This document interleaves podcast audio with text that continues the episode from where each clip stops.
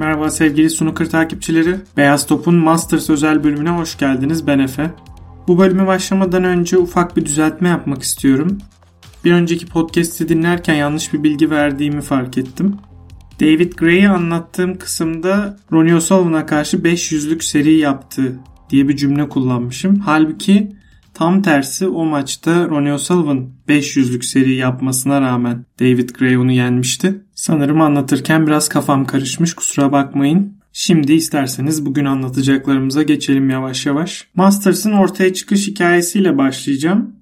bin dokuz yüz yetmiş beşte tura eklenen Masters turnuvası aslında tütün ürünleri satan bir şirketin pazarlamasını yapmak amacıyla ortaya çıkmıştı. Ki uzun yıllar bu şirket Masters'ın sponsorluğunu yapmıştı. iki bin üç yılında Birleşik Krallık'ta tütün ürünlere reklam yasağı getirilince turnuva sponsorsuz kaldı. Daha sonra Masters'ın bahis şirketleri ağırlıklı olmak üzere birçok sponsoru oldu. İlk çıktığında yalnızca on sporcunun davet edildiği bir turnuva olan Masters, daha sonra bu sayıyı on ikiye, en sonunda ise on altıya çıkardı ve günümüze de bu şekilde ulaştı. Daha önce bahsetmiş olmam lazım ama güncel olarak Masters yerleştirmelerinin nasıl yapıldığını bir tekrar hatırlayalım. Aslında biz ağız alışkanlığıyla sıralamadaki ilk on altı sporcunun davet edildiği bir turnuva olarak tanımlıyoruz Masters'ı sürekli. Ama bu teknik olarak böyle değil. bir numaraya güncel Master şampiyonu yerleştirilir. iki numaraya dünya şampiyonu yerleştirilir. Tabii bu ikisi aynı oyuncu da olabilir. Aynı oyuncu olduğu zaman da bu isim bir numaraya yerleşir doğal olarak. Onun arkasına ise dünya sıralamasında bu oyuncu çıkarıldığında en yüksekte kim kalıyorsa o konur. Geri kalan oyuncular da yine sıralama listesine göre yerleştirilir. Çoğu zaman güncel Master şampiyonu ve dünya şampiyonu ilk on altı basamakta bulunduğu için biz hep bu oyuncuları seyrederiz, fakat bu ikisinden bir tanesi ilk on altının dışına çıkmışsa ilk on altıda bulunan bir oyuncu turnuvanın dışında kalır haliyle.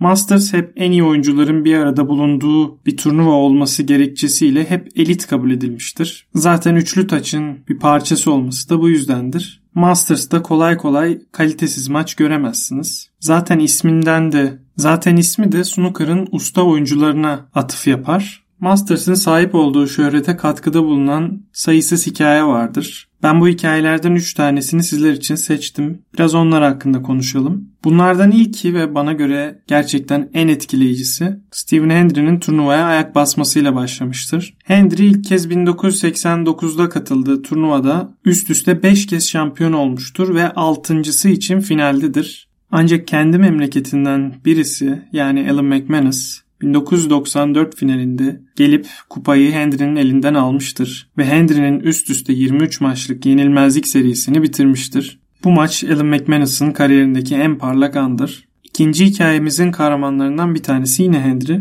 Bu hikayeyi iyi maçları konuştuğumuz bölümde de biraz anlatmıştım.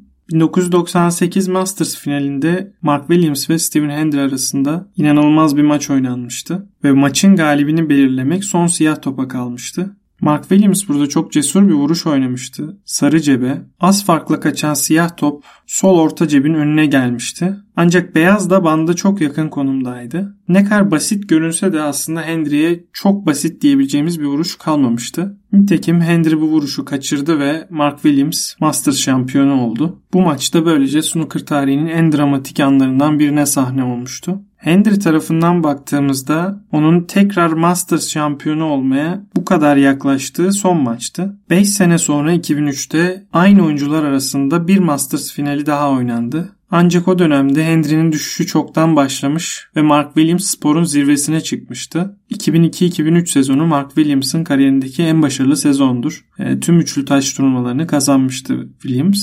Yani böyle söylediğime göre Hendry'i de o finalde yenmişti ve açık ara yenmişti. Ona dörtlük bir skor vardı. Zaten ondan sonra Hendry bir daha Masters'ta final göremedi. Üçüncü hikayemiz, üçüncü hikayemiz ise Paul Hunter'la alakalı. iki bin bir ile iki bin dört yılları arasında kupaya ambargo koyan Paul Hunter, şampiyonlukların hepsini geriden gelerek ve ona dokuzluk skorlarla kazanmıştı. Bu finaller hem çok kaliteli hem de çok dramatik sonlu finallerdi. Dolayısıyla hepsi için bile ayrı ayrı konuşabiliriz. Paul Hunter aslında bu üç şampiyonlukla ne kadar iyi bir maç oyuncusu olabileceğini göstermişti gelecekte. O zamanlar tam anlamıyla prime dönemini yaşıyordu. Kazanamadığı sene olan iki bin üçte ise yarı finale kadar gelmişti. Orada da az önce değindiğimiz muhteşem Mark Williams'a kaybetmişti. Paul Hunter Masters'ta son zaferini yaşadıktan iki yıl sonra aramızdan ayrıldı. Kendisi turnuvayla en çok özdeşleşmiş isimlerden bir tanesiydi ve haklı olarak sevdikleri turnuvanın adının Paul Hunter Masters olarak değiştirilmesini istedi. Ancak o dönemki yönetim bunu yapmadı. Bunun yerine Paul Hunter'ın adıyla Almanya'da bir turnuva başlattılar. Paul Hunter Classic diye. Bu hamle Paul Hunter'ın sevdikleri ve hayranları tarafından yeterli görülmedi. Matthew Stevens ve Jimmy White gibi isimlerin yıllar süren uğraşlarının sonucunda Paul Hunter'ın ölümünden on yıl sonra nihayet Masters kupasına Paul Hunter'ın ismi verildi. Bu hikayeler ilginizi çektiyse detaylarını profilimde yaklaşık bir yıl önceye giderek Masters öncesinde yazdığım yazılarda bulabilirsiniz. Alan McManus'la ilgili olan bölümü ise geçen sene Mart sonuna doğru yazdığım Alan McManus kariyerinden okuyabilirsiniz. Biraz da Masters'ın diğer bir sembolü olan Ronnie O'Sullivan hakkında konuşalım. Ronnie bu turnuvayı ilk kez on dokuz yaşında kazanarak turnuvanın en genç kazananı olmuştu. Hatta bu istatistiği elde etmeden iki sene önce de Birleşik Krallığın en genç kazananı olmuştu. on üç kere ile en çok final oynayan isim, yedi kere ile en çok şampiyon olan isim ve altı kere ile Masters'ı en çok kaybeden isim aynı zamanda Ronnie. Bu zamana kadar turnuvada yaptığı yetmiş üç yüzlük seriyle de turnuvanın en üretken ismi. Ronnie bu yıl gayet başarılı maçlar oynamasına rağmen önceki bölümde Big Three diye bahsettiğimiz üç oyuncunun biraz gölgesinde kalmıştı. Eğer Masters'ta bu görüntüyü kırmayı başarabilirse turnuvanın en yaşlı şampiyonu unvanını alacak. Aslında bence Ronnie'nin bu sene için çektiği kura hiç fena değil. İlk maçını Ding ile oynayacak. Sonrasında ise Johnny Gens ve Mark Allen maçının galibiyle eşleşecek. Judd Trump'la en erken yarı finalde karşılaşabiliyor. Mark Selby ve Neil Robertson'la ise ancak finalde karşılaşabiliyor Ronnie. Her ne kadar bu sene onu favori gösteremeyecek olsam da en azından yarı finale kadar gelmesini ben olası görüyorum. Ronnie özellikle basın faaliyetlerinden dolayı son yıllarda Masters'a pek katılmayı sevmiyor. Ki nitekim geçen sene de çekilmişti. Onun yerine katılan Ali Carter finale kadar çıkmış ama orada Stuart Bingham'a kaybetmişti. Bence geçen sene Masters'ın ruhuna tam anlamıyla uygun bir final izleyemedik.